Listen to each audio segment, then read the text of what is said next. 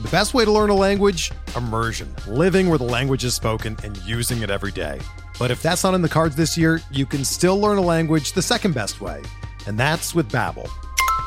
Be a better you in 2024 with Babbel, the science-backed language learning app that actually works. Don't pay hundreds of dollars for private tutors or waste hours on apps that don't really help you speak the language. Babbel's quick 10-minute lessons are handcrafted by over 200 language experts and help you start speaking a new language in as little as 3 weeks.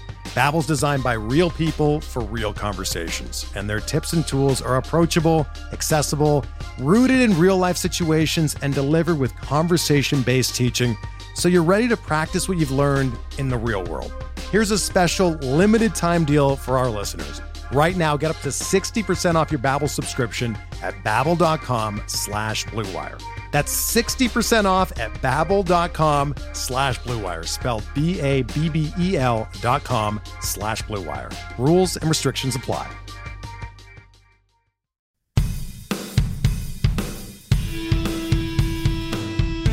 How's it going? And welcome to episode 74 of On the Wire. Proud member of the Pitcher List Podcast Network. Follow the pod on the Twitter at On the Wire Pod. Of course, if you're listening on a platform that allows ratings and reviews, please take a second to let us know what you think. I am Adam Howe. You can follow me on the Twitter at 80grade. That's all spelled out.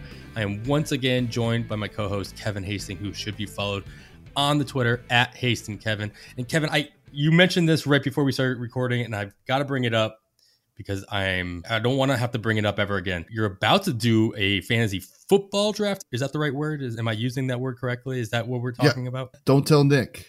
Yeah, um, all right. yeah. No, yeah, I have one fantasy football league that I've stuck in over the years. It's guys I was in the Navy with. So we like to get together. I'm not making the trip this season due to the recent move, but about half of the league is in Las Vegas and we'll all zoom together and do our draft. It's how we keep in touch with each other. not a huge fantasy football guy, but yeah, it'll be fun later today. Yeah, the home league is always the exception to the rule, if you will, especially if you're not doing the, the high stakes leagues or what have you on a regular basis. So I don't blame you. That's fine. I think my home league has disbanded because I have not heard from the commissioner in like over a year. So we'll see if if he puts something together right away. But we're gonna stick him with baseball. That's what we do. We still got a couple weeks left of FAAB to agonize over each Sunday. And so with rosters expanding coming up, they don't expand as much as they once did, but they do expand a couple players. We got some new players that are going to be coming into the mix. So it's my pleasure to introduce our very special guest to help break those options down with us this week. And a lot of these guys that are going to come up are going to be prospects. So there's not many better minds to talk with than our guest, Chris Welsh. Chris, of course, can be found across a bevy of podcasts across the In This League podcast network, most notably for our context, the In This League Fantasy Baseball podcast with friend of the show, Scott Bogman, and his solo pod dedicated to all things prospects, Prospect One, as well as the Fantasy Pros leading off show. You can get to know the Welsh by joining the ITL Army in thisleague.com. Link to all his work will be in the show description, so check those out as well for direct access. Chris, thanks for joining us, man. Um, you know, especially this late in the season. I know you and Bogman do plenty of other stuff at ITL, including football, as you're ramping up the as the season's coming up. So taking the time out to consistently talk about baseball on a regular basis is always greatly appreciated. Thanks for coming on, man. And uh, how you doing?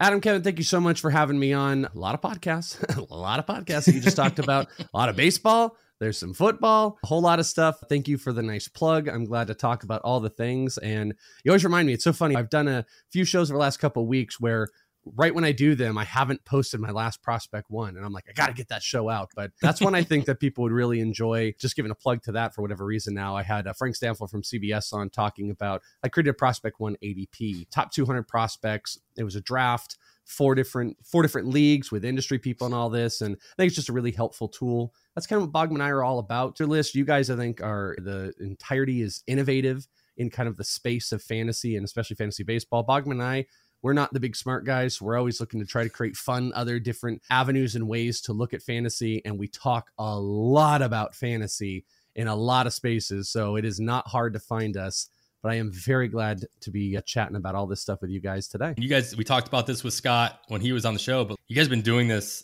for so long in in so many d- varieties of ways yeah. that have you hit episode 5000 yet? It seems like you guys are close oh, to episode 5000. It feels like it's close. It does. We're like 5 or 600 into baseball, which seems weird. 4 or 500 into football. I'm I think I'm close to I think I just hit like 300 in prospect 1. Mm-hmm. I've been doing this since 2014. I've probably done 3,000, 4,000, even not even joking aside, podcasts uh, across the board. We used to do a basketball podcast and we and now we do a Twitch show, by the way. Bogman and I do a live mm-hmm. Twitch show Monday through Thursday. So the one thing we don't do is hold ourselves back a little bit. You would think that might be good to have a little bit of a mystery where it's like, hey, you don't hear. You literally can find any given day we're doing something, which something. you know there's good and there's bad, but it's good to do podcasts with uh, literally anybody but Bogman, so we get different takes. That's probably the best take right there. Do podcasts with everybody except the guy you do podcasts with every single day. Yeah, it's a different um, take. I get a different perspective when I get to chat sure. with other people.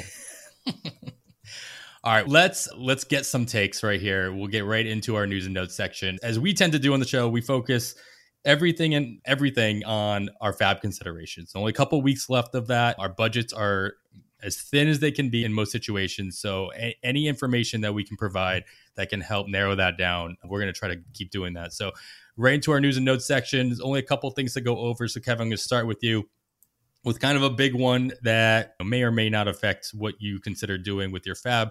But Zack Wheeler, he hits the IL. Seemed to be more of a tentative or pre- precautionary move on the part of the Phillies. But he's expected to miss the next two turns of the rotation. Hopefully, not any more than that. But we don't really know. How long do you hold Wheeler if you've got him rostered anywhere, hoping to get him back for the final weeks of the season? And then on the other flip side, like who's at least in the short term, who who are you looking at to take his spot in the Phillies rotation? I'll start with who's taking him his spot, and it'll be Bailey Falter again this week, I believe. He pitched on Friday evening versus Pittsburgh. Decent outing, did give up two home runs, but only three earned runs in six innings pitched. Got the win, had the strikeouts there as he has his last two outings versus Pittsburgh, and we'd hope that would happen in, in that spot going against the Pittsburgh lineup, and that's what kind of is really interesting about him and Wheeler here. I'm assuming the two starts included Friday night that they expect Wheeler to miss because it, I believe they said two bullpens and then right back into the rotation. He would Falter would get Arizona this Wednesday, which is a nice matchup. He's pitched pretty well in his he only gave up one earned run versus the Mets in his previous outing. He's now had two this time around back in the rotation. And then the following week, whether it is Wheeler or Falter, this is why we're going to want to keep a really close eye on this. It's probably two starts. I know we're getting away from the two start pitchers. There's so many things going on with rotations and things, but that whoever is in that rotation spot probably gets Miami the following Tuesday and then Washington that weekend. If they don't get the two starts for some reason, they get Miami again the following week. So I do falter in his spot this week. And yeah, you have to hold Wheeler at least till unless something goes wrong with one of these bullpens that they're going to give him before putting him back in the rotation. The matchups are just too good for either one of them. Yeah, but this, the forearm issue, you never want to hear about any kind of pitcher, but it does sound like it's more of a precautionary thing so it doesn't get worse in you know, like you said, he's going to do them bullpens and what have you and see how it goes. I, you got to worry though that it ends up being worse than that the, they're initially reporting. At least for this first week, as we tend to say, Kevin, you say this all the time. You got to hold on for one more week, even with only five or six weeks left in the season, just to see Wheeler's too good, especially with those matchups. I can imagine. I've got Wheeler in in tout that I'm playing yeah. in, and I have no plans to cut him. I've been decimated by injuries like all season. Had a horrific start. I'm on a nuts streak right now. I think I've won six or seven straight weeks. As soon as I got deGrom back, Grom back, Peralta back, and I had Wheeler. My rotation was built around that. It's a points league though, but I've got no intentions of dropping him. And also just pointing out like the Phillies. Phillies are showing relatively aggressive signs. And look at Bryce Harper. Bryce Harper, I know it's a different thing, but Bryce Harper's rehab was cut short as soon as he started looking good and they threw him right back out there. I think you'd have similar things going on with Wheeler. And I agree with Falter. Like, I don't think he's very sexy, but a good powered offense with any matchup that isn't something that you're running from the streets for, you got to take that risk at this point. And also, you assess everybody, you assess your need based on you and your risk level because I think the guys that we're talking about here, like the next one and this one, these are players and yeah, that's cool if you can get some extra starts and this might replace a certain player in a rotation, but he's just going to blow everything up. Falter's got a pretty good opportunity, but based on matchups, but it's still if you didn't need it, I might shy away so I don't blow up any of my any of my categories. Yeah, Falter. I lost Wheeler in one of my in my daily moves leagues, and Falter would have been the correct move, obviously, after yesterday's start. Instead, I was stuck with Mitch White, which I thought was going to be a good matchup plays. So matchup plays are always at this time of year usually the safest bet to go with. So if you know, Falter's going to stick around and get those matchups that you guys are talking about, going to be somebody that's worth targeting at least while Wheeler's out for sure. All right, Chris, we got another IL, another uh, big time starting pitcher. He's helping a lot of fantasy leagues this year, going on the IL. Nestor Cortes of the Yankees hits the IL, and Aaron Boone announced that Clarke Schmidt is going to take his rotation spot. He's scheduled to start on Sunday, probably as everybody's listening to this. You followed Schmidt in your prospects list for a couple years. How has your view changed on Clarke Schmidt over the years as you've moved him up and down lists throughout the course of the years during his prospectum? And do you think he can stick in the Yankees rotation even if this is just like a, a preview for 2023 i lean against it he's interesting uh, and it's really tough to crack the yankees rotation and I think he's showing that. But is he showing that because it's super hard to crack it based on high end talent, or is it because there are some struggles? Big, he's fastball, big curveball pitcher who's just, just struggled with command. Out of his last games pitched with the Yankees, He's had one game where he has not walked a batter. In his last three, he's walked six, and he hasn't gotten out of the third inning. He's gone three innings this whole time. To be able to stretch him, I don't think he's a big repertoire guy. I worry about the box there if that curveball is not sitting well. And that's the problem with some of these guys where if you don't have high end secondaries, and let's just say it's even the curveball, that's a little bit more dangerous than a slider or something like that. If mm-hmm. that curveball's not working, and he's already got some command issues, which he's shown. What's going to happen? It's going to be fastball. And what's going to happen with major league hitters? They're going to crank it.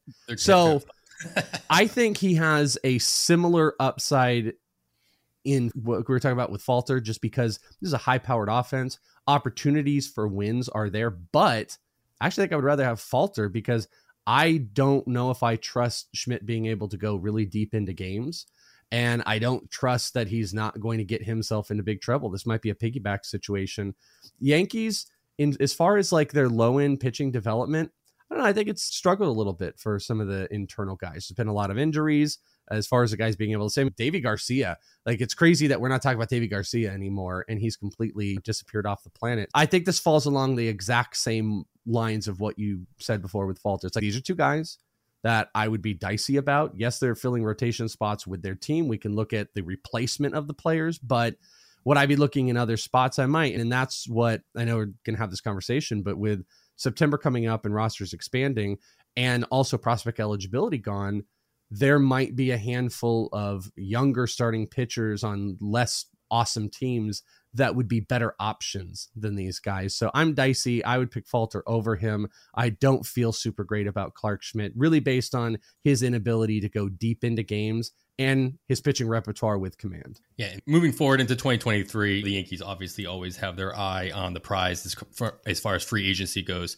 So even if yeah. there it does seem like there might be an opening, doesn't mean that opening is going to stick by Yeah, and they had a young kid, yeah, Luis Gil who who got injured, who I think is a better bet to get in. You got Severino coming back. You've got free agency. They made that big boot move for Montas. And I don't know if you saw the rumor. It's so funny this happened because during the trade deadline, I had this was like literally one of my guesses and they didn't do it. And I was like, oh man, I really thought the Yankees and Pablo Lopez were going to be a connection and nothing came of it. Then a, a rumor came out that that I don't know if you saw it. It was like Gleyber, I'm forgetting what it was now, of course. It was like Gleyber and another prospect that they could have gotten Pablo Lopez and something else, and the Yankees declined to move Gleyber Torres and whoever the other prospect was. It Maybe it was Clarke matter, Schmidt or yeah, it doesn't even matter at this point. But it's the constant look for rotation. How often do we see them build from within with these guys? We really don't. So back to the big question of hey, is Clarke Schmidt going to be a 2023 option? I think in the bullpen, but I don't think in the starting rotation. Yeah, it seems like the Yankees treat their rotation the similarly to like dynasty fantasy players treat rotation. There's no such thing as the as a prospect yeah. pitcher. Yeah, there's no such thing as a pitching prospect. They're tradable yeah. assets. That's yeah. why. I mean, hey, you know what?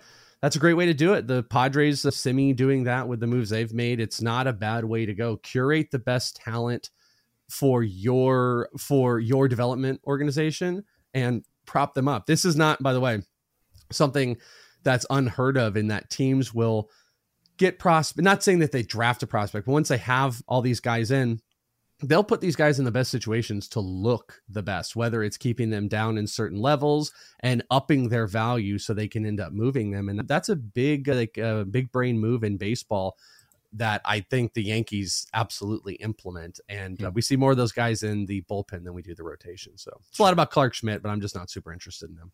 There you go. All right, let's go into an actual bullpen situation, Kevin. The Astros put Ryan Pressly on the IL. So, easy question like, who's filling in his closer spot until he comes back? Because assuming Pressly comes back, he gets put right back into that spot. So, this is a short term fix. Who are you looking at to fill that hole?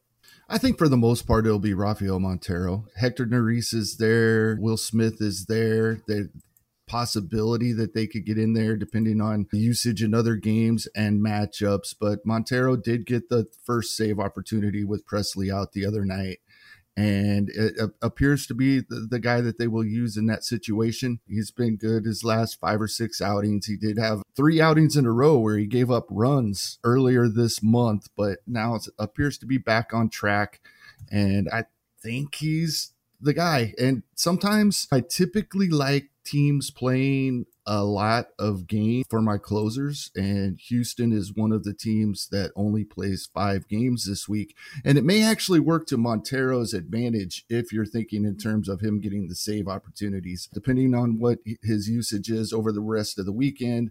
They have Monday off, they have Thursday off. So he'll be rested, and I think he'll be the guy. Yeah, that's a good point to make. We talk about, especially in these committee situations. If a guy's going one or two days in a row, regardless of when he's using the game, he's going to get time off because you've got this committee going.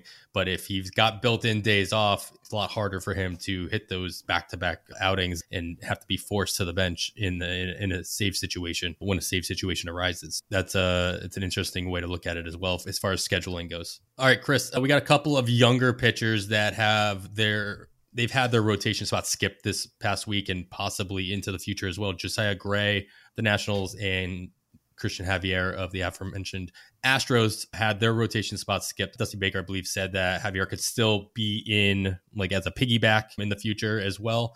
But besides these guys, or what other young starter pitchers can we see this happening to down the stretch? And is there, and on the opposite end, do you see any younger guys that have come up that may be immune to this? I know that's far and few between, but is there anybody out there that mm. you don't see this happening to? There's the number one guy that came to my mind is actually the like paradox of this, and it's Spencer Strider because Spencer Strider you feel like with the way he's pitching, he's he's got to be immune to this. But this is the most inning Strider has ever pitched in a season. And if the Bra- Braves trying to make any type of move, whatever they're doing, like you can't press this kid. This kid is the future. He looks like that funny, that funny uh, Shane McClanahan light type of thing where it's, hey, it's the next big strikeout guy. This was a bet I made this year. I got so much crap about Strider too, by the way, online when early in the year I was bringing up. I remember asking, and anyone who listens to me knows this one because I still bring it up to this day because I don't really forget things. Was I had asked on the internet very early on Strider versus Ashby, and everyone lost their mind about me asking this question. And now I like to remind everybody anytime I can when we have that conversation how ridiculous it is that we can't just ask questions because people were like, and it was a, actually Nick got on there and Nick was poking at it and then it was some other pitcher list people, not I think listeners or whatever, that were poking at it. And I was like, guys, you got to have this conversation. Strider is an insane, incredible talent, and everyone sees it now. But to that point, what does the team do? Do they skip a start? Do they? I don't think they have the depth that they would want to put in like a six man rotation, like I think another team can do. So I do think there's the possibility if there is someone that's immune, it's totally him.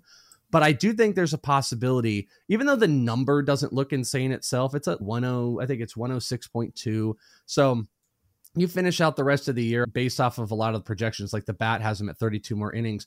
He's like 140 innings insane. No, it's not, but I, I, think it's on the line that there could be a potential a skip start. I think the most obvious name is George Kirby, a young pitcher like him who's missed some time. He missed some time with injuries last year developmentally. The innings are just not quite there. I think that is a definite possibility. But again, you have a team that's in contention. And this one doesn't really fall along the lines of the same pitchers you're talking about, but maybe more into Javier.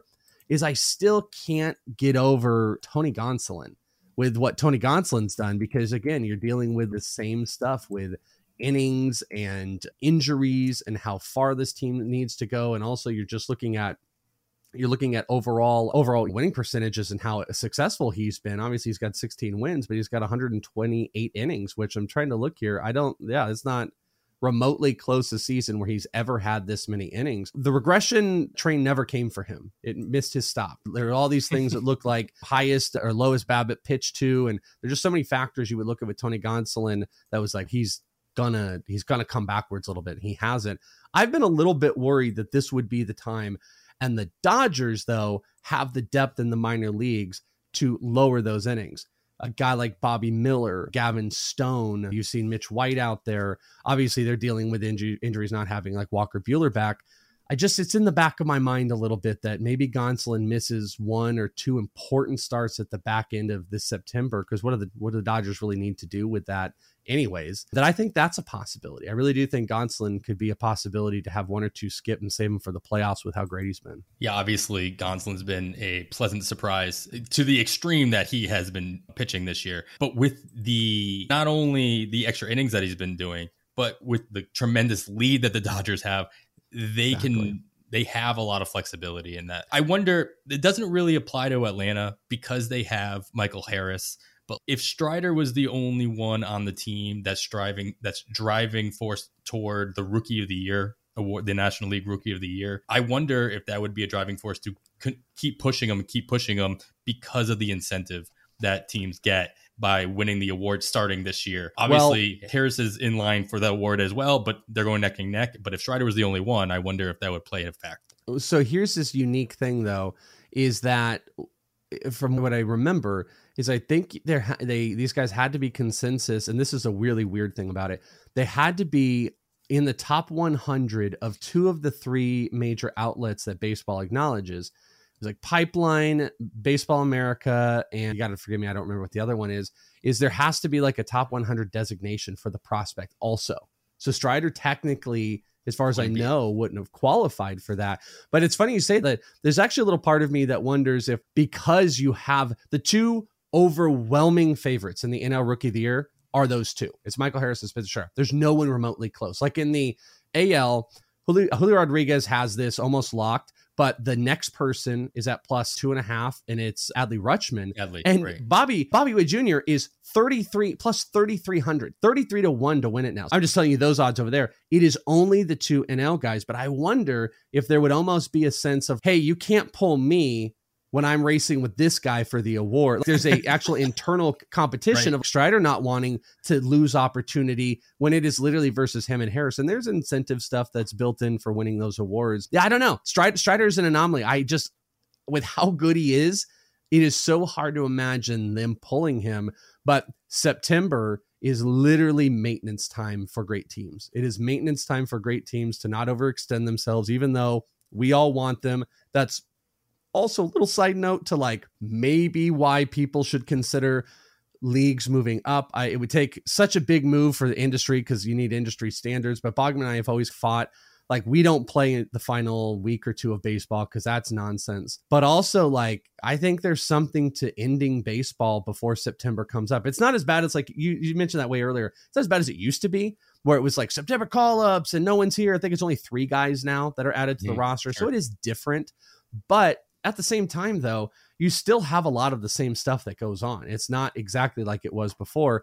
And playing into September, as fun and cool as it is when you can go and pick up the the kid that no one's heard of that's going to pitch a game and he goes six and he strikes out 10 and all of a sudden you've just won your fantasy league because of it.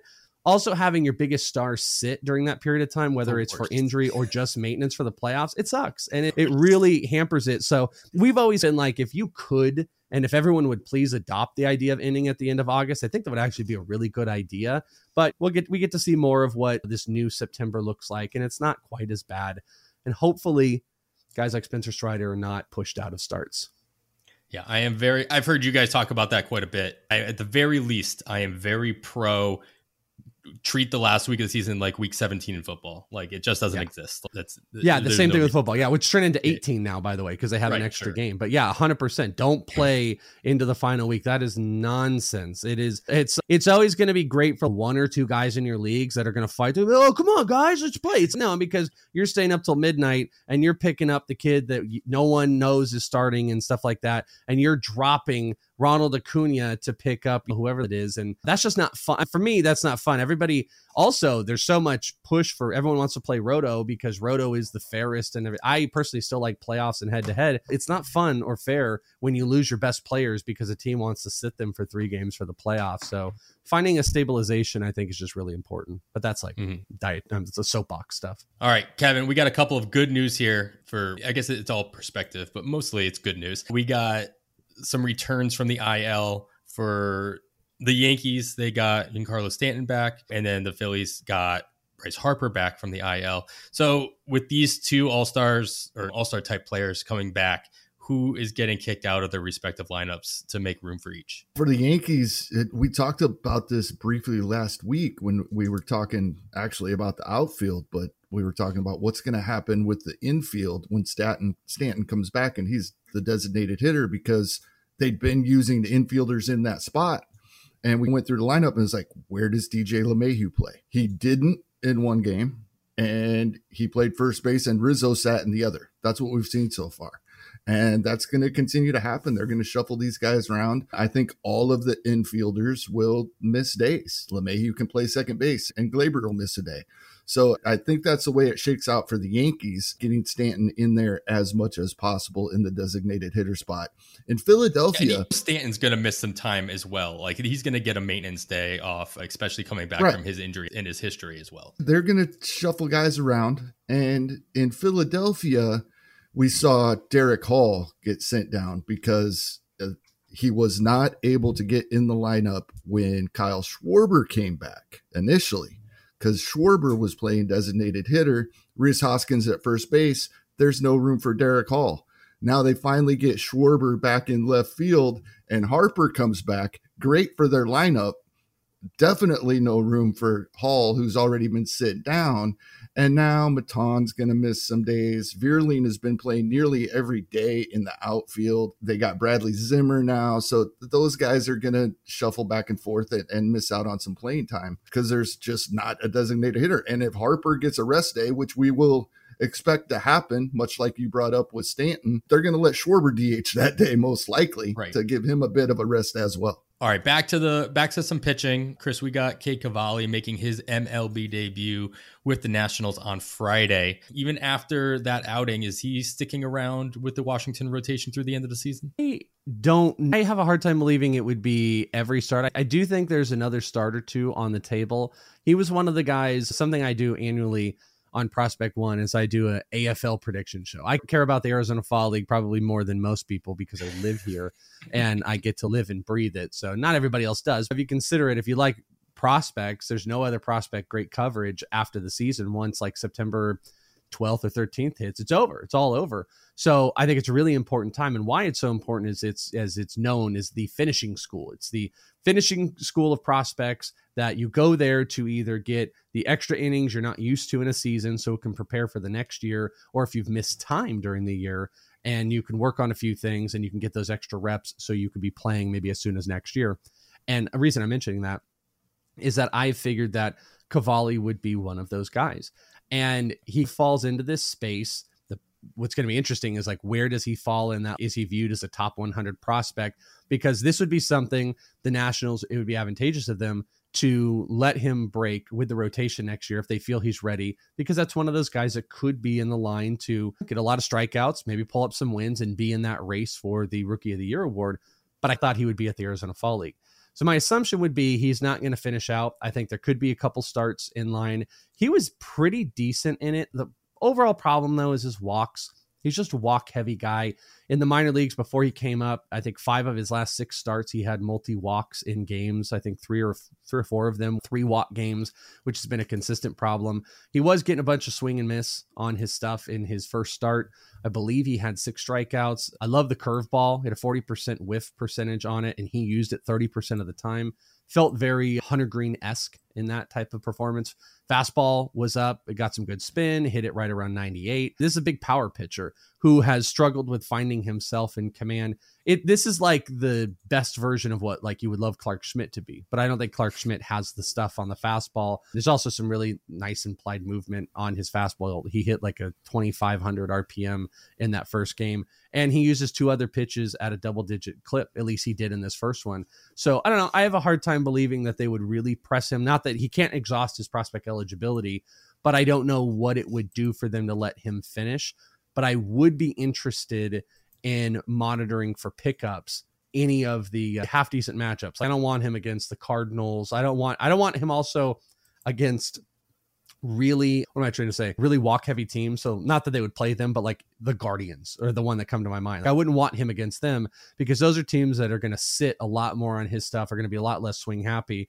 But I'd be willing to take a risk on Braves team. I don't know how it lines up. I didn't look at the schedule for Cavalli. A Braves team who's really swing and miss heavy. That would be something I think that he could take advantage of and maybe sneak some wins in. But really patient teams, probably going to avoid because I think he's going to have a few little bumps. He had some bad early bumps early in the year as well. He's found a little bit of rhythm, big strikeouts. I'd love to see another start or two, and I probably would stream it if I had the opportunity. They didn't. You the AFL they didn't. They kept the rule where anybody can be assigned, major league players, minor league players. No, uh, okay. Did they go back? It's, did they go back to if you have major league experience, you're not eligible? Yeah, it's a little complicated and a little they've gone back and forth and whatnot. The reason it's funny you say that because there was a year that Kyle Schwarber came. Mm-hmm. Kyle Schwarber came in the playoffs. This is this famous thing that happened where he came and had three games of at bats because he hadn't played all year. I'm forgetting the year, but he came to to hit here so he could get into the playoffs for the World Series.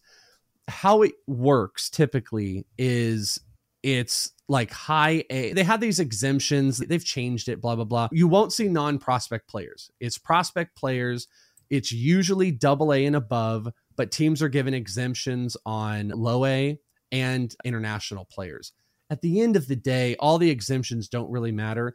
It's five to seven players that each team wants to see develop a little bit more, whether Rule 5 is coming up and they want to see what they have, whether it's baiting for trade, or is it really a possibility of somebody that they are going to give playing time to? Or, like I said, extra reps of players. There's a couple mm-hmm. guys that I think are on the potential you know, or at least one guy who's on the potential could be called up in the next week or so that is assuredly going to the AFL because of missed time. There's multiple prospects that have missed some serious time, and that kind of lines them up for that. A- AFL, it's always so weird. It's funny that you're mentioning that because I almost want to get clarity on it again because it used to be really tight. But at this point, it's just they've got an exemption for every scenario outside of major league players playing. Yeah, Luca Tresh went for the Royals last year. He had 39 yeah. low A plate appearances, and he was there for the Royals.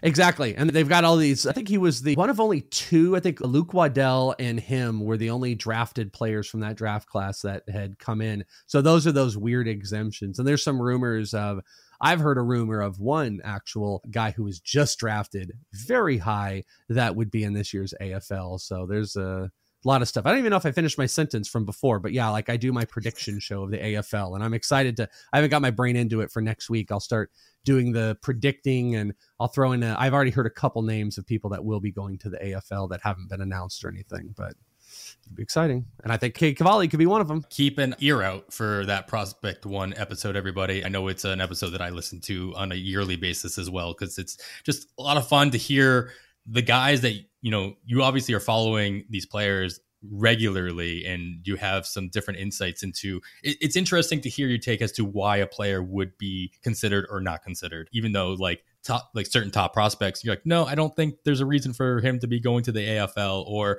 other names that you'll be like this guy would probably go but he's who cares? And yeah, it's a really weird experience. And I know like a ton of people don't. At the end of the day, what anyone wants is just like, who's going? Who do you think is going? but I'm very like, something people know about me if you listen to me long enough. I work a lot of stuff out live. Like you will, if you enjoy hearing those type of things, I will work things out live just speaking. And sometimes that's the best way where I'm not a writer. I'm not a great writer. Maybe if I spend time with it, but like good writers will sit and you work and you write and you delete. And that's me verbally. I will verbally work things out. So when I talk about it, I will like verbally just go through. So this doesn't make sense here. And I don't understand why this. And I'll just do that on the podcast. But there are situations like Ezequiel Tovar, not trying to make this into a big prospect thing. Ezequiel Tovar one of the biggest boosted prospects from this past year with Colorado. In my ADPs, he was going around the 190s last year as far as how people were drafting him. And he's a top 15 guy now. Like mm-hmm. that's one of the biggest moves over the last 12 months we've seen in a single prospect. And he went to the AFL last year and he was okay. He wasn't great. He was, I think he was the youngest player there. He was playing in Salt River. I've talked about this. Me and Eno spent some time and Eno like did not like him and I didn't particularly love him. And he then has had one of the best seasons this year. And it was like, why did they send him last year? There was no major league possibility. And he was a low A guy. He was the youngest player there. What was the logic behind it? I still don't know it, but guess what? It worked out because he's right. had one of the biggest jumps. So, so a lot of different reasons players can end up going to AFL, and those who are going to be jumping in at the very tail end of that at Baseball HQ's first pitch will be able to enjoy most of that as well. I know you get Chris, you get the luxury of being there pretty much every. I just live day. here. Yeah, exactly. yeah. I'm not. They don't. Uh, there's no red carpet that's rolled out for me. There never has been. But I just live here, so I just show bust up. in. I just show up. I'm at the games. I play the poker tournament. I'll show up the after things, but I'm not a part of any of the conference stuff. Will you guys be there? Will I be able to say hi to you guys? Kevin, yeah, I'll be there. I'm, oh, okay, good. Uh, Kevin, let's meet up when you I'm get still down. trying to finagle. Absolutely. Stuff. Yeah. I re- last season I showed up to. I got there a day early and showed up That's at an afternoon it. game. And I remember walking into the game. There's as usual weekday day game, couple hundred people there walk down behind home plate and there's you and there's Chris Clegg and there's Eno and I'm like, yeah, here we go. This is gonna be. oh yeah, here's the guys, here's the boys. Yeah. yeah. actually, yeah, I think I remember that day. Was it Clegg or Blessing? Not that this matters because he was there too. Had, Blessing was there as well. Yeah, was that in Mesa? I believe so. Yep. Yeah, yeah. We had actually we were just interviewing. I think I had I did one of my worst interviews of all time that I didn't air actually because I and it wasn't I've had a couple like really bad like interviewees. During that league, Austin Wells with the Yankees was pretty brutal. I've had a couple others, but it was the worst interview I ever conducted in my life. And it was with Curtis Mead, who's of the Tampa Bay Rays. He's the nicest guy. If you watch the Fall Stars game, he was mic'd up. He's from Australia. And I was just some I don't I was rusty because the year before with COVID, you couldn't do anything. There was no um access, there was no anything. And this was like me getting to interview a guy after 18 months or whatever. And I'd interviewed a couple guys on Zoom, like Alek Thomas and stuff. And I don't know what happened. It was like my first or second interview. And I just asked nothing bad, but just stupid. Just, I was so dumb. And uh, I think, I still think about the one. Qu- I can't say it because it's make me laugh too much. But I asked something that was so stupid that in asking it, I was like, "Oh, I'm not going to air this because I'm so ridiculous." And he was the nicest guy on the planet. He was so nice. He couldn't have been kinder about it. He left that was that day because that's why I just remember in Mesa. That was where I interviewed him. That was that day. So you almost witness history in the dumbest interview that ever was conducted. That I should delete the file, but I haven't. But it'll be good to see you there. Delete, burn all the evidence.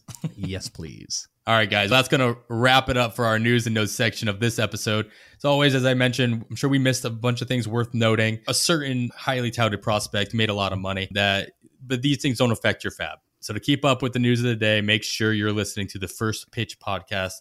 With Chad Young, Scott Chu, and Daniel Port. They break down all the news, highlights, and observations from every day's worth of games, as well as looking ahead at each slate to keep you up to date with everything you need to know to win your fantasy league. just a moment, we're going to talk a little bit more to Chris about who might be getting a head start on the 2023 Rookie of the Year voting. Before we do that, let's take this quick break. Hey, Alex Fast here, and thanks for listening to this podcast on the Pitcher List Podcast Network. If you're a fan, consider supporting all of us by getting a PL Plus subscription, where you're going to get an ad free website and get access to our Discord, where you can talk to all of our podcast hosts and staff. Plus, you can hang out with our incredible Pitcher List community. It's basically a baseball sanctuary year round for as low as $8 a month. You can sign up at pitcherlist.com backslash plus, and you're going to get your first month free with promo code podcast. Also, don't forget to check out everything else we do as well from YouTube videos, live streams, newsletters, off-season articles, TikToks, breakdowns, over 15 baseball podcasts on our network. We can't stop talking about baseball even during the off-season. So sign up for PL Plus today at pitcherlist.com backslash plus and use promo code podcast to get your first month free. All right. Thanks for listening. Let's get back to the show. All right, guys, we are back. Of course, you were listening to On the Wire. I am Adam Howe, joined as always by Kevin Hasting, and we are very lucky to have with us Chris Welsh on, on the show to talk a little bit about Rookie of the Year voting. Not 2022. I think we already mentioned the front runners for those, and they're far and few between at this point of the season. But we're looking ahead at 2023, and we touched on a couple of these other players about the way the teams may or may not be manipulating when they call up these top prospects. We talked about on the show a couple times. Corbin Carroll, who you obviously are aware of, uh, Chris, should be coming up to Arizona, at least based on some news and notes that we've heard over the last week or two. But the fact that he they waited until this point of the season to even make that kind of an announcement makes me w- w- wonder how much they're manipulating keeping these prospects with the rookie eligibility for the following year so they can they can attempt to go for that uh, rookie of the year or at least I think they I think teams get different compensation based on where they fall in the voting yeah. at the end yeah, of it, just the, the winners. New, no, it's the new manipulation. It's pretty crazy. It's not as like egregious, I suppose, as the beginning. But I don't know. At the end of the day, it's all one and the same. It's just they did something to curb manipulation on the front end and they've now just added it to the back end. And you just wish, I just wish the CBA would have figured out something with Super Twos and just all that stuff. But yeah, now teams have an advantage to let them break camp and start the season and do all that stuff. But they're going to hold them back. And that's exactly what's happening. And yeah, like you said, to answer, actually answer your question, the, it looks like they have a compensation for the top three in voting. So the weirdness of it is they've got to be a designated like top 100 prospect by the standards of God. I wish I could remember what the third one was. It was Pipeline, which is MLB's. It was Baseball America. There's one other that they pay attention to, and for the life of me, I cannot recall.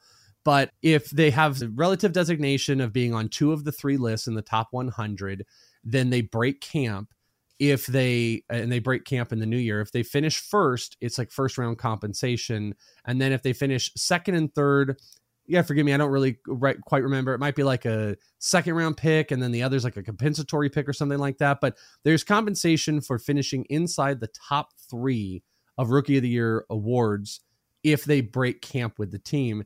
Teams didn't really crazily prepare for that this year. There wasn't a whole bunch. And obviously julio bobby witt Spencer Torkelson was technically one of those guys. So, like Michael Harris winning it would not qualify for them to win extra compensation because he didn't break camp. So, that's that. But this coming year is where I think teams are full on preparing. And really, I think every single team had to have had a meeting to, to be into consideration to do this because you're leaving considerable assets on the table if you're not doing this at this point.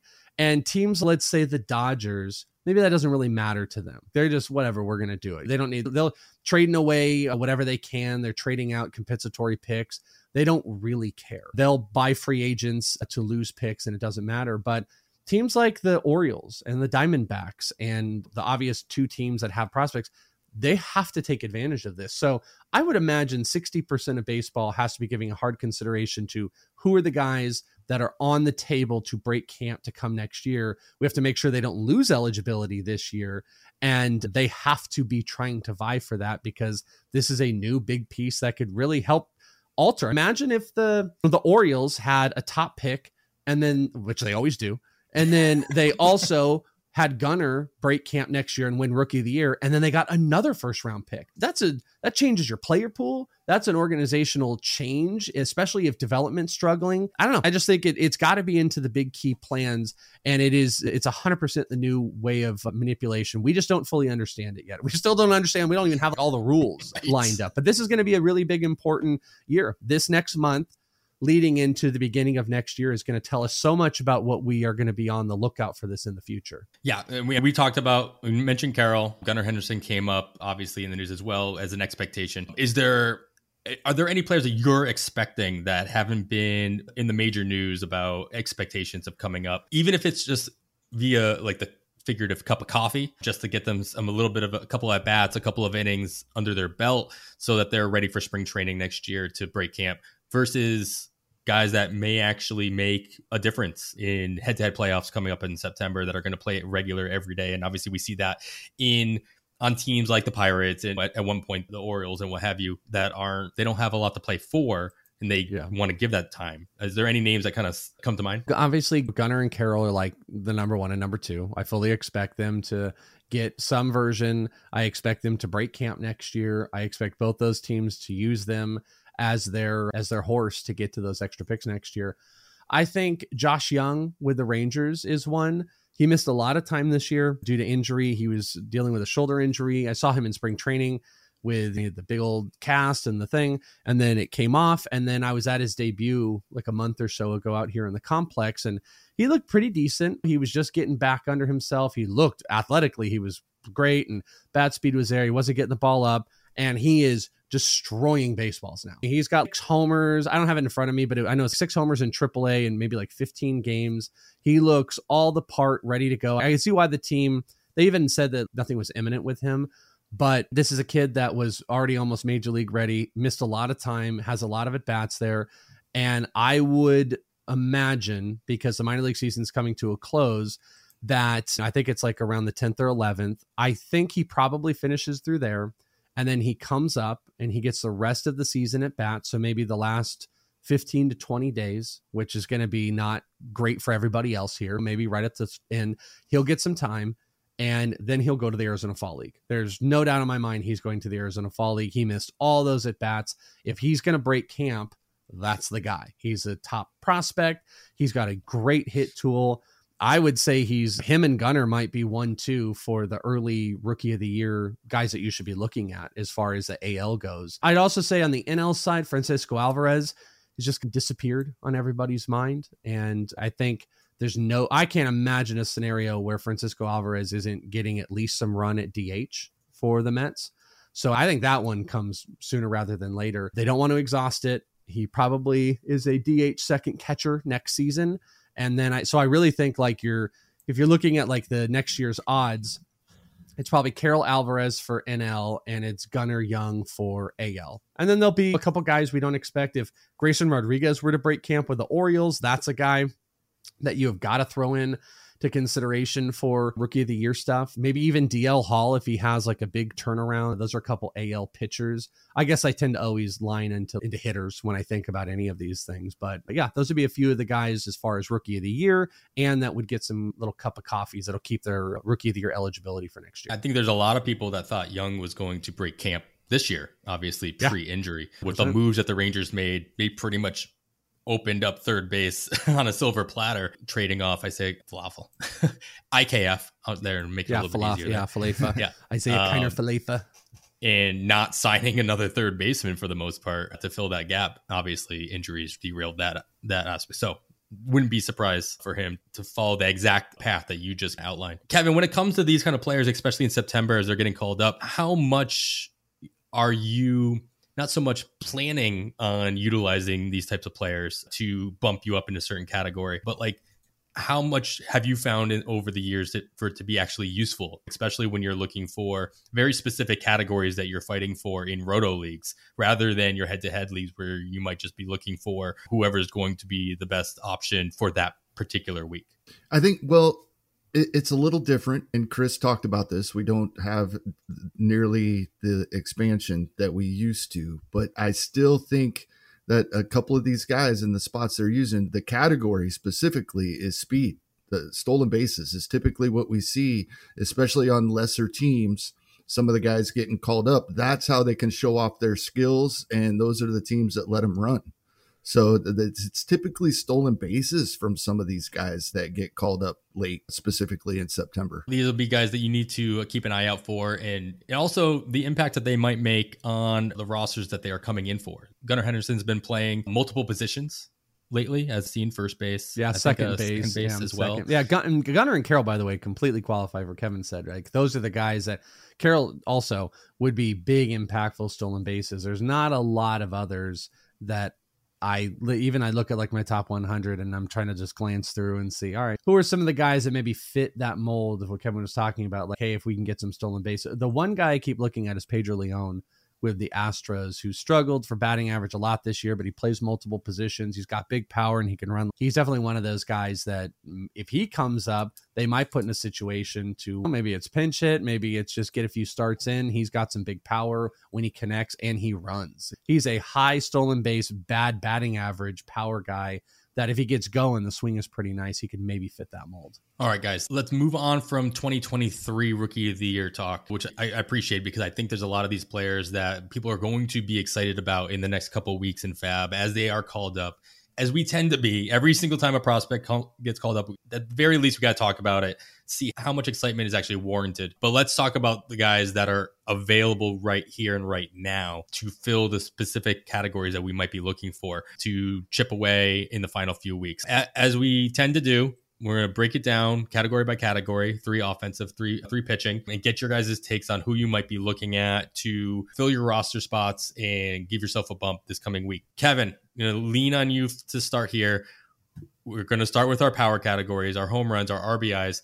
Who's out there right now that might be able to hit a couple of home runs for your teams this coming week? It's been a lot of fun watching what Albert Pujols has done over the past two to three weeks, and he is available in 12 team leagues specifically, only 18% rostered in online championship. He is over 60% rostered in the 15 team main events and almost 50% on Yahoo, where he probably was picked up throughout the week after his he hit another home run on Monday off of the Cubs there, which is, brings me to my point. He's playing against lefties, and we know that's what's going to happen. He's got 10 home runs in 100 plate appearances this season off of lefties. The Cardinals face at least two of them this week, one the first half of the week, one over the weekend, possibly another. We don't know who Cincinnati's going to send out there on Monday, possibly a bullpen game, in which case we would expect Pujols to get into the game as a pinch hitter, even if he's not in the starting lineup and throughout the week. So we're going to see double digit plate appearances for the week. Hopefully that's enough to get uh, another home run or two, three consecutive weeks now with home runs three consecutive scoring periods if that's what we're after, and multiple for the first two of those with the weekend to go here this week as well. So, yeah, Pujols is he's really selling out for pulling the ball versus left-handed pitching. He wasn't always like this. I, obviously, you're not just hitting home runs off lefties and getting close to 700 of them for a career. But over the past three seasons, his production versus lefties has gradually, and then this year, much more, been far better than against righties. Yeah, just seeing what Poole's doing. It's going to be really sad when he hits 699 and just stops right there. be so bummed. Be I'm one of those that's just going to be, a, yes, I'm rooting for 700, but just pass A Rod. I'm one of those. Uh, yeah, there we 696. go. 696. Get there. He's on his way to that. It'll be nice to see it because I won't be surprised if this ends up being not his swan song season if he doesn't hit 700. If he doesn't hit 700, he comes back and signs a two week contract with somebody who's going to give him some at bats just so he can get over the hump and then be like, all right, I'm good. Peace. So keep an eye out for that. Chris, who you, who you have your eye on this week for somebody that might deliver a couple extra bombs or just some power in general? Yeah, if you're just looking for some power in general, I went with a really low owned player. You could look at maybe take a look at Shea Langeliers with the Oakland A. Langeliers currently at least on his early season front hitting just under 300 289 he's got a couple homers. Since august 16th he's played every single game but one. The last game he actually moved up in the order to two. He's played inside the top five as far as in the batting three times in the last three games. He's been inside the top five. He's hit two twice and he's hit five where he was hitting eight nine a little bit early on.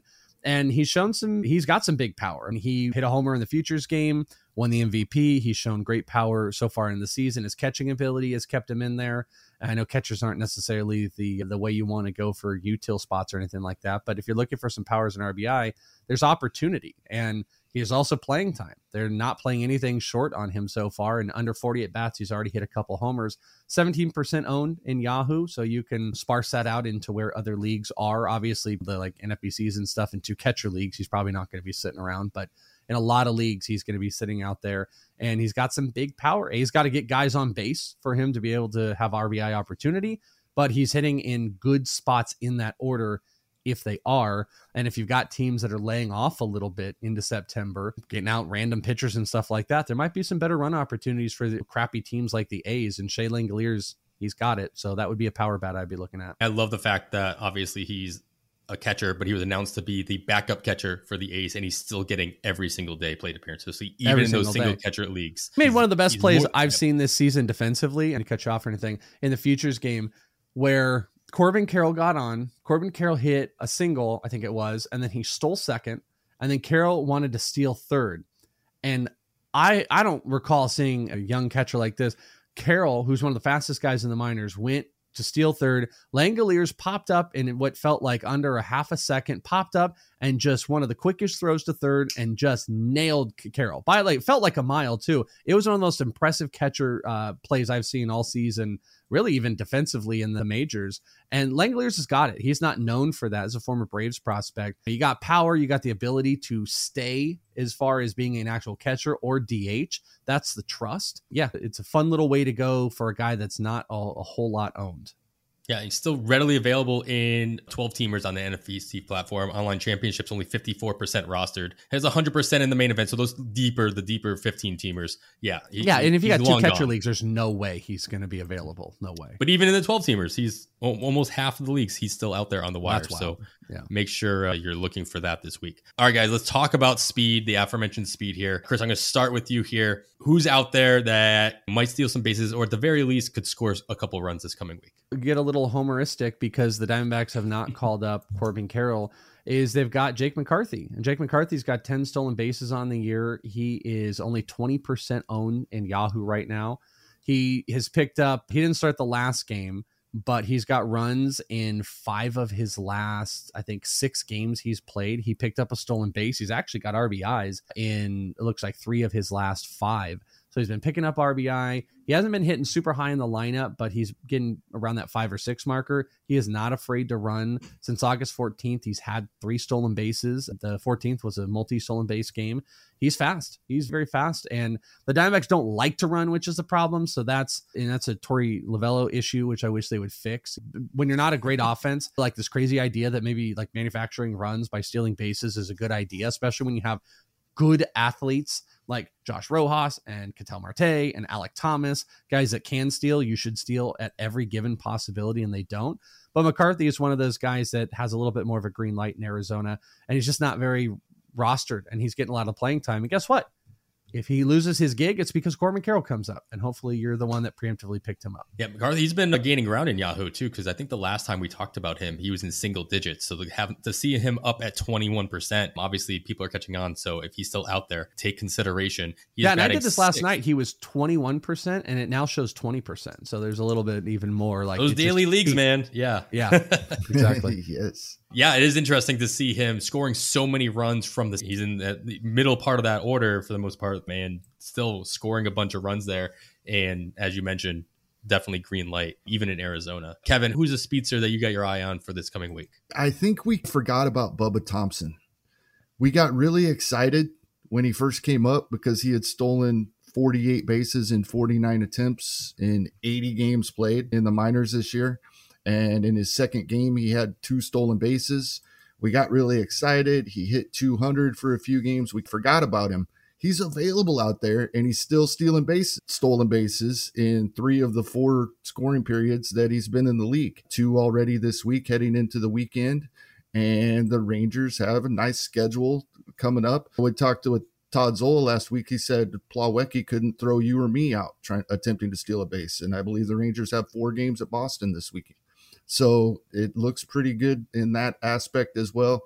A couple of six game weeks and then a seven game week. They have a lot of games. Some teams have quite a few days off. There was these off days built into the schedule with you know, we were scrunching the schedule together, but leaving days for makeup games. One of their days, they have a double header making up versus Miami in a couple of weeks. So the Rangers have a lot of games coming up as well. So yeah, Bubba Thompson getting on base at a 328 clip. If that sticks, he's going to continue to be in the lineup every day. Yes, at the bottom, one. but and, and he's scoring runs as well. well that's the thing. That he's at the bottom of the lineup, so he's still able to score a bunch, a bunch of runs, or at least get the opportunity to score a bunch of runs as long as he gets getting on base, maybe bringing up the 200 average as you mentioned. But that's typically we like to see that. We might not get as many plate appearances, uh, but still with the opportunity of basically being the one A leadoff hitter in, in a sense throughout the course of the game. He has that opportunity to be knocked in by the one, two, three hitters, especially in Texas. All right, guys, let's talk about the schedule a little bit coming up as we head into our opportunity section. Players that might have a good schedule coming up, some good matchups, as you mentioned, Kevin. But a couple, there are very few teams that have a seven day work week next week to consider. Boston, Milwaukee, Arizona, and the Dodgers are the only four teams that play seven games next week. From what I can tell, there are no double headers either. And there are only, but on the other side, there are only two teams that only, that have two off days. That's Houston and Tampa Bay. Both have a Monday, Thursday off day. So they'll only have the two games in the first half of your NFBC lineup switches, still the full weekend. Colorado will be on the road all week, so feel free to take advantage of that in matchups, but nobody's going to be getting the plug in Denver for on the hitter side. Toronto is hosting the Cubs as they uh, starting on Monday, so we should get a little bit more information before FAAB hits as far as who might be added to the restricted list for the Cubs. So keep an eye out for that as well. If you need to make adjustments in your bid, so you can fill the first half of your week in your lineup, so you don't have taking a zero for the first four days, and then just as a note, the both the Yankees and the Mets should see four left-handed pitchers, so look for those matchups coming up throughout the course of the week as well. So, with all that in mind, Kevin, I'm going to start with you here. Who looks like they might be getting a good matchup boost throughout the course of this coming week? Yeah, being one of the few teams with the seven games, the Boston Red Sox. Franchy Cordero, it appears he's in a pretty strict platoon here, but on the strong side, and six of the seven starters they're scheduled to face this week at the moment are right handed starting pitchers. So Cordero, the three home runs in the past five games, we're not going to get those back. We can't, but going forward, looks like he should have plenty of playing time this coming week. And with three of his four hits uh, this past week going for home runs, he's in a good spot. If you're, this is the time of year we're looking specific categories. If it's home runs and RBIs you need, he does have that opportunity, it appears, this week to help in at least those two categories. Yeah, Cordero making like almost his Edward Olivares like debut for the Red Sox this year, going back and forth between Worcester and Boston on a what seems like weekly basis.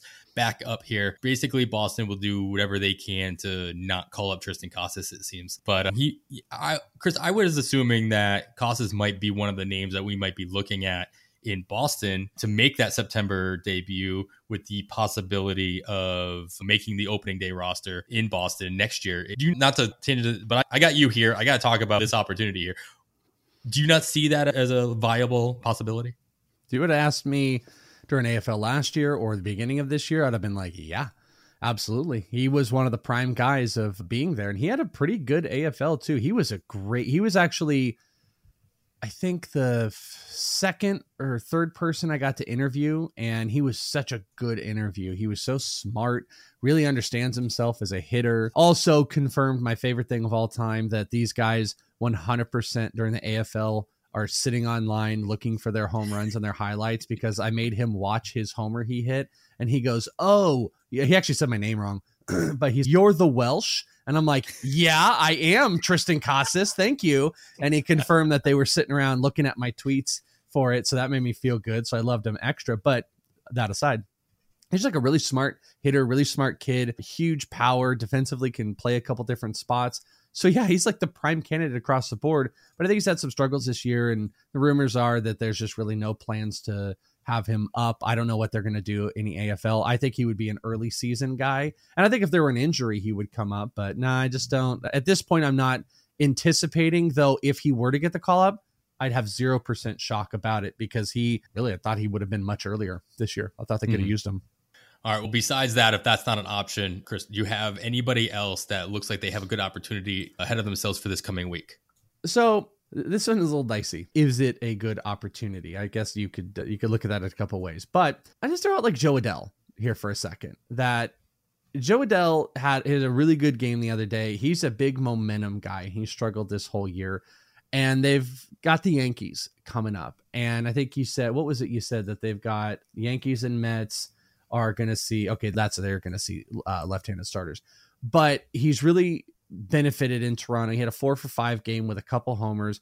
This is a momentum type of guy that needs to get a little bit going. Yankees have been a little bit banged up, and I think this time of year, this might be an interesting opportunity this week to be on lookout for, really low rostered. If I could throw it out, that was someone I was looking at. I think I had originally put something completely different in that space, but as we were talking through, Jo Adell stands out to me as someone I would keep an eye on. Yeah, and Jo Adell obviously one of the did make the trip to Toronto, so that's good. He's getting he gets his op- extra opportunity this coming weekend and doing the best he can with it. Does face off, does have the six games against the Yankees and Houston. So he should see a mix of starting pitching options there. So we'll see how many opportunities he does get. But with the Angels and all the news surrounding them, it'd be interesting to see how much run they give him, regardless of what those matchups are.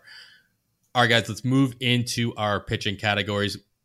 I think we made the official decision. We're going, especially after our discussion last week with Todd Kevin, we're going to skip our future two start section with ex- rosters expanding, injuries happening, maintenance days, whatever you want to, whatever reason you want to say, it's almost impossible right now to maintain the illusion of knowing who's going to be pitching for two starts that week. Plus, that's not to say that's the right move, as we discussed last week. So we're going to skip that moving forward and really just focus on what's going on for this coming week.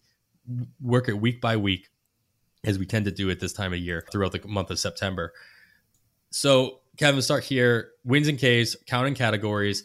Who are you looking at to maybe tack on at least a win, if not a couple more Ks into the category? Yeah, I'm looking at Jonathan Heasley of the Royals this week. He's had an up and down season. He's shown some flashes. He's also been blown up a couple of times. In his most recent call up, the the results are mixed yet again as he he pitched pretty well against the White Sox, went five and a third with five strikeouts, only two earned runs, and in spite of the no runs in his last outing against Arizona, he didn't make it five innings and he allowed four hits and had four walks. The walks really hurt him in that game. Only a couple of strikeouts as well but he gets Detroit this week. And this is, like you said, we talked about this last week with Todd. It's about targeting some of these teams and the and Detroit versus right-handed pitching as a team has an OPS under 600. So anytime there's a right hander with any potential at all, I'm interested. And I would expect Jonathan Heasley to have one of the outings that coincides with some of the better ones he's had this season. Like I said, he has shown some flashes. All right. And Chris, who are we looking at for again the counting categories typically these are starters sometimes they're two star pitchers sometimes they're relievers who look like they could move in vulture a win here or there but who are you looking at for this coming week yeah, the reliever thing really interests me, and that's something I was thinking about taking a look at. And I suppose it's a little homeristic that I'm going to do this, but I am going to take a Diamondback in here. But I'm taking Tommy Henry. Now, there's a lot of peripherals that haven't been necessarily on his side. He hasn't been like a huge strikeout guy, but he has done well against good teams for the most part, and he does even better at home. In his five starts with the Diamondbacks, every single game he's gone five. He's given up one earned run or less in three of the five. Now he struck out only three in four of the five, but he got win or at least he had good performances against the White Sox where he picked up a win. He lost against St. Louis, but he struck out seven, and that was at home. And at home against Pittsburgh, he gave up only one earned run and he went seven for a win. So he's beat Colorado, Pittsburgh, and Chicago. He got losses against Cleveland and St. Louis, and Cleveland was his worst game, and he still went five. So he's still picking up those, and he's got Philly this week. When we talked about maybe not the best spot, but he's pitched well against good teams. This is at home. It's a great defensive team. This team has turned beyond positive defensively. If we want to talk about that, Alek Thomas is looking like a future gold glover. You've already got that in some of the infield. So you've got a good defensive behind. You've got hitters that have not been able to pick up his repertoire. He's not getting too into the weeds as far as getting stuck in. He's able to get his outs. He's walking a little bit. I want the walks to cut down a little bit. I think it's a little bit more strikeout heavy in Philly, which might get some of those. It's one I wouldn't be terrified about. And I'm also looking for low percentage pitchers that are owned right now. I think that's one that could scare people off, but he's played really well at home so far. And I'd take a look at Tommy Henry. I think under 20% on Yahoo, yeah, 5% on Yahoo. And I think you said main event was right around 50%. Yep, 50% in the main event, 2% on the online championship. So those 12 teamers, like you said, readily available there. I know we said we're not going to talk about it, but Henry does line up for a two start the following week. Granted, it's away in San Diego and in Colorado. So maybe not the best opportunity there, yeah. but if you're look strictly looking for volume is something to at least consider especially with the longevity that you're talking about going going at least 5 putting himself in the position to walk away with that win which exactly yeah, would make all the difference especially in a head-to-head matchup yeah, great way to say it. All right, guys, let's we still got to chip away at our ratios, so let's move into that category. Chris, I'm going to start here. We're looking at guys that can hold your ERA, they can hold your WHIP, your typical two ratios in the pitching categories for this coming weekend, possibly throughout the month of September. Who are you looking at? I'm looking at JP Sears. I don't remember. I I don't have the percentages. I didn't put on here. Did you put the percentages on here? Yeah, Sears, um, 28% oh, yeah, yeah. rostered in the online championship, 89% the main event. So still available in over 10% of those deep 15 teamers on the NFBC platform. I don't have Yahoo open, but uh, I know he's rostered. Yeah, he my, was low in owned my, in Yahoo. I can actually do it real quick. I just forgot to write it down. We did it. He is 16% in Yahoo right now. So he's still out there. And JP Sears has not given up more than three earned runs the entire season the entire year. He's only given up five hits or more in two games. Now, unfortunately, it's been the last two, but it was against Seattle and New York. He's pitched well. He's gone five innings or more since he's been traded to Oakland. The strikeouts haven't been nuts. Last game against the Yankees, his rivalry game going back to his team, it was a little walk heavy, but in he's in at least two of the games again with Oakland, he's walked only one and he's been a little bit on the other side. So you can control, you can get your whip a little bit under control here. ERA has been pretty safe for the most part. And JP Sears, and guess what? His next start, he's got Washington. So I think the matchup works well. I think he's a good ratio guy. I would prefer Sears over Tommy Henry, but I can't put JP Sears on both of these. So JP Sears would be a guy I'm focused on. Yeah, it's nice to see a guy out there who's starting games who you feel you have enough trust in keeping those ratios at, at bay at the very least, if not helping them especially with the matchup against Washington. We like to match up our pitchers up against Oakland. Unfortunately, can't do that with Sears. At least Sears has that matchup against, as Nick Pollack calls them, natty light at this point in the season. Kevin, who might be chipping away at your ratios if you if you grab them in FAAB this weekend? Yeah, we talked about him a little bit in the news and notes section last week, but at the time he'd only had one uh, appearance since coming back to Boston. That's Matt Strahm. And with another three appearances this week, he did give up one run. I believe that was a Danny Jansen home run, solo home run. His one run he gave up this week, but now four outings uh, since coming back, three and a third innings, five strikeouts, just that one earned run. He's a guy, yeah, looking at him for ratios with Boston having the seven game week. Hopefully, we get at least two, if not three appearances out of him. And like we talked about, just briefly last week. He's a guy that could get a win, could get a save. Who knows with what's going on in Boston and how they'll use him with matchups. But yeah, and then even looking further ahead, they have 13 games the next 14 days starting Monday. He's going to have the opportunity to get in there, get some innings, and the ratio's been great. Strikeouts have been great, and I don't expect that to change. I like that four game series against Texas. Hopefully, he gets in there at least a couple of times against the Rangers. Yeah, it, it, I'm not going to put it past Cora to give him an, a vulture save in there as well throughout the course of the week with the dire straits the Boston bullpen has been in all season long. Current situation notwithstanding. All right, let's talk about some save options, some actual save options here. Our final pitching category, guys. Kristen, start here with you. Who is available? Who could who could find their way into some save opportunities this coming week? As we've seen a lot of shuffling happen in the last week or two. Nick Martinez with the San Diego Padres, six percent owned on Yahoo just picked up a save opportunity and locked it up just the other day. It was on the 21st. He got, is that, yeah, on the 21st, he got that. His last four appearances since August 16th, he has not given up a hit. He struck out four and he has a save opportunity. And we know that Hader is in this weird limbo space. They want to go by committee and you've got Luis Garcia that's in there. But I'd be on the lookout for Martinez, your former starter. I think they, I think he's pitched really well and I, I, don't know the rhythm of how they they want to use these committees, but I think he is definitely someone to be taking a look at. I picked him up in a couple leagues for some hopeful save up. This might be the last week you really get it if they re-implement Hader full on, but I would look at Nick Martinez.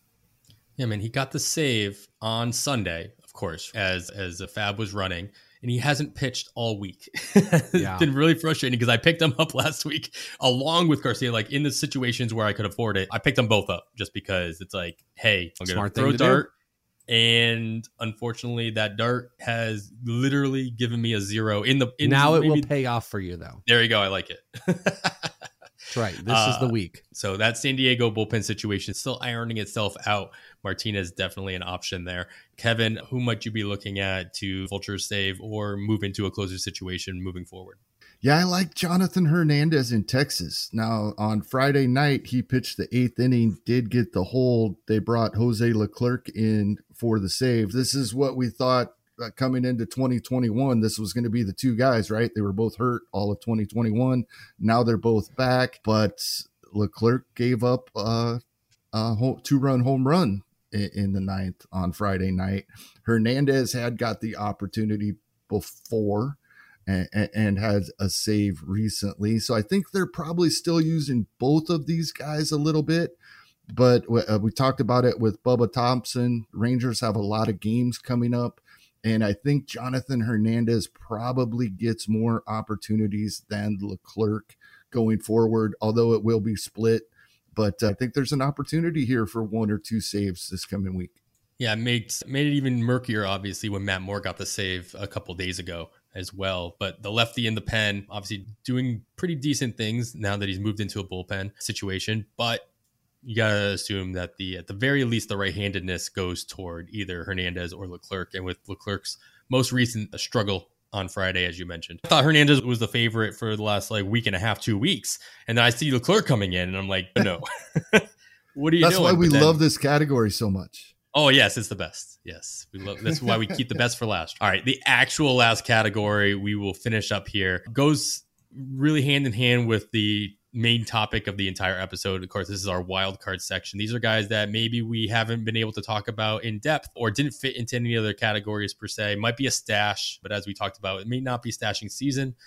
And a lot of these prospects that we do talk about aren't necessarily available, even in the NFBC format, at least, where you can't pick up prospects until they've made their debut. That being said, Kevin, let's start us off here who is the stash? Who is your wild card option for this week if they are out there? Yeah, I'll just add a little bit. Chris talked about him er- earlier in the show. Josh Jung. This would be a huge benefit to my draft champions teams as I was drafting him everywhere before the injury. But yeah, he brought up what he's done so far 85 at bats since he began play on July 28th nine home runs, 25 RBI. That's over a thousand. So yeah, I'm hoping he gets the call here soon. Like I've been saying the last couple weeks, I'm not using spots in my FAAB leagues as a stash spot necessarily unless I really think I have everything uh, accounted for and still have an extra spot. But he's someone I look to see here soon. And if you do have that spot, I agree with everything Chris said earlier. And yeah, he's been smoking the baseball. The thing with Jung too, though, is he is available in a lot of spots in the NFBC format as he was drafted in those early drafts, even right. in the FAAB leagues that were, as long as you were drafting before the injury happened, there's a strong possibility he was drafted and then dropped in week. If it was a FAAB league I'm in, he was drafted. Yeah. Yeah.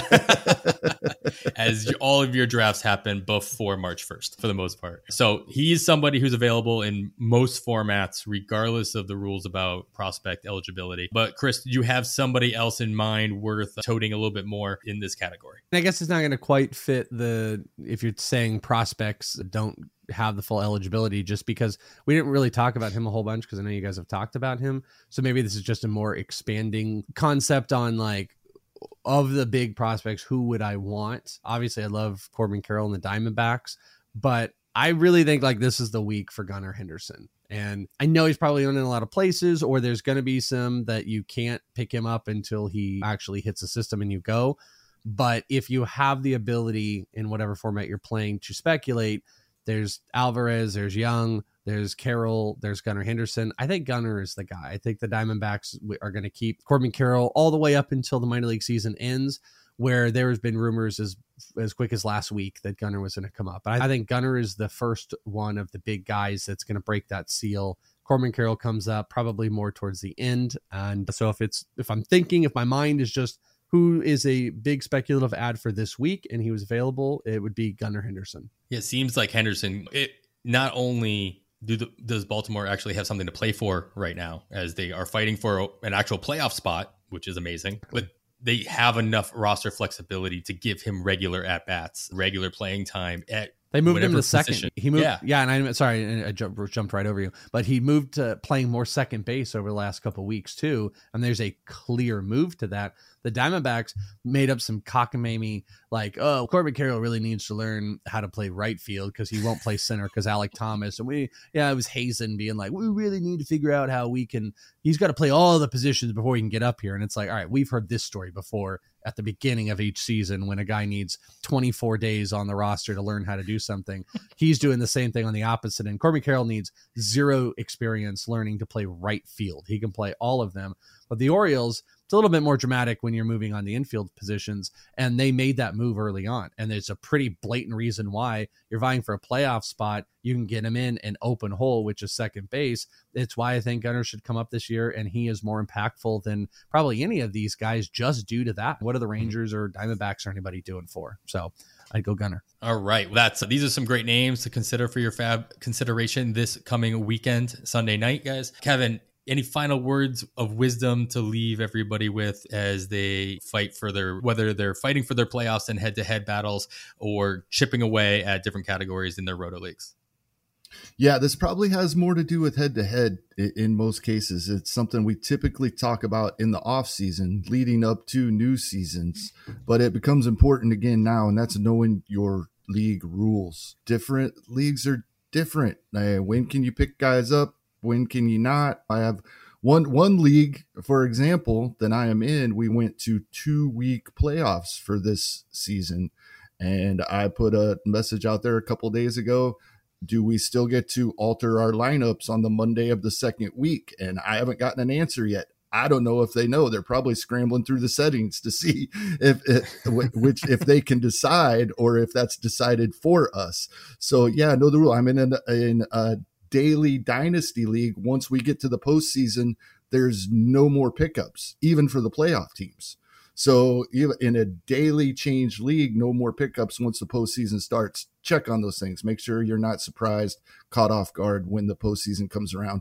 Like I said, typically this is something we're looking at in the off season, but then again now, especially in head to head, different leagues have different rules. Yeah, we got in my daily dynasty league, we have a limit of four pickups per week, and I regularly hit that. So I'm strongly considering making a trade for a starting pitcher as our unofficial deadline doesn't end for another week. That's going to start tomorrow. Like I'm going to try to trade for Nick Pivetta just because I need that extra starter, but I don't have any more ads to make. So knowing the ins and outs of all the rules and how they can not so much how they can be utilized to your benefit is extremely important. All right, that is going to wrap it up, guys. Uh, Chris, thank you so much, man, for taking the time joining us here. I know you got a lot going on. You joke this was the not your first podcast, but the first podcast of the day. So I'm glad Today, that you were able yeah. to join join us for that. Can you let in a as consolidated or expanded way as you want, can you remind everybody where they can find you or where they should be at least specifically looking for you?